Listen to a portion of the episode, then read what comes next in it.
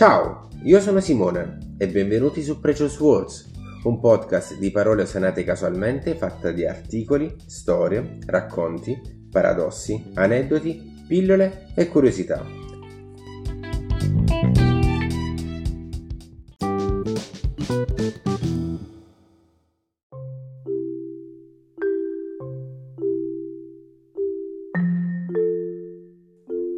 A volte basta poco.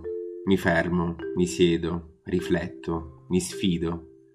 Cerco di capire qualcosa che non vuole essere capito. Il contorto enigma che forma la mia persona, che in qualche strano modo è legato a questo mondo, a questa pesante terra, a queste persone che cercano di capirmi, di risolvere il mio enigma, di capire il mio vero io, ma non tutti sono disposti a perdere il loro tempo con me. Perciò spesso capita che prendono qualche piccola parte di me, che hanno percepito e violentemente associano a me un'etichetta che non mi appartiene o è vera solo in parte. Credo che questo dia sicurezza alla gente. Rapportarsi con qualcosa di concreto rende i loro cuori più spavaldi e li allontana dall'ignoto che si cela dietro di me.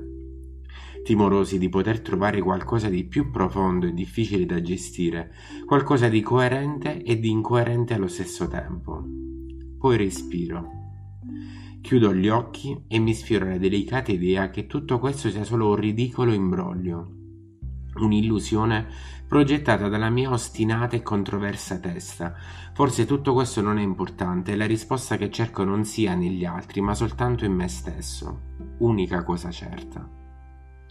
Il niente assoluto a volte mi pervade l'anima, partendo dal cuore. Che coincidenza. Un organo che batte involontariamente senza sapere quello che fa, alimentando un corpo dotato di mani, piedi e cinque sensi, capaci di modificare, modellare e controllare. Ma cosa? A cosa ci serve la nostra bella chioma o la nostra spiccata arguzia se non per ottenere quello che vogliamo? Siamo tutti acrobati nella nostra vita, sospesi in una perpetua agonia, sempre alla ricerca di qualcosa che non possediamo. Tuttavia, non sempre l'oggetto del desiderio soddisfa la nostra sete. Non so neanche io quello che sento, quello che voglio, non so esprimere, non so capire, non so essere qualcosa che è più di questo. Viviamo in una condizione di amnesia e di alienazione, dimenticandoci, a volte, che noi esistiamo, ma non posso sopportare di vivere come una macchina. Ho bisogno di avere sempre nella mia mente la consapevolezza di non essere solo carne ed ossa, giudicato in base ai miei tratti somatici.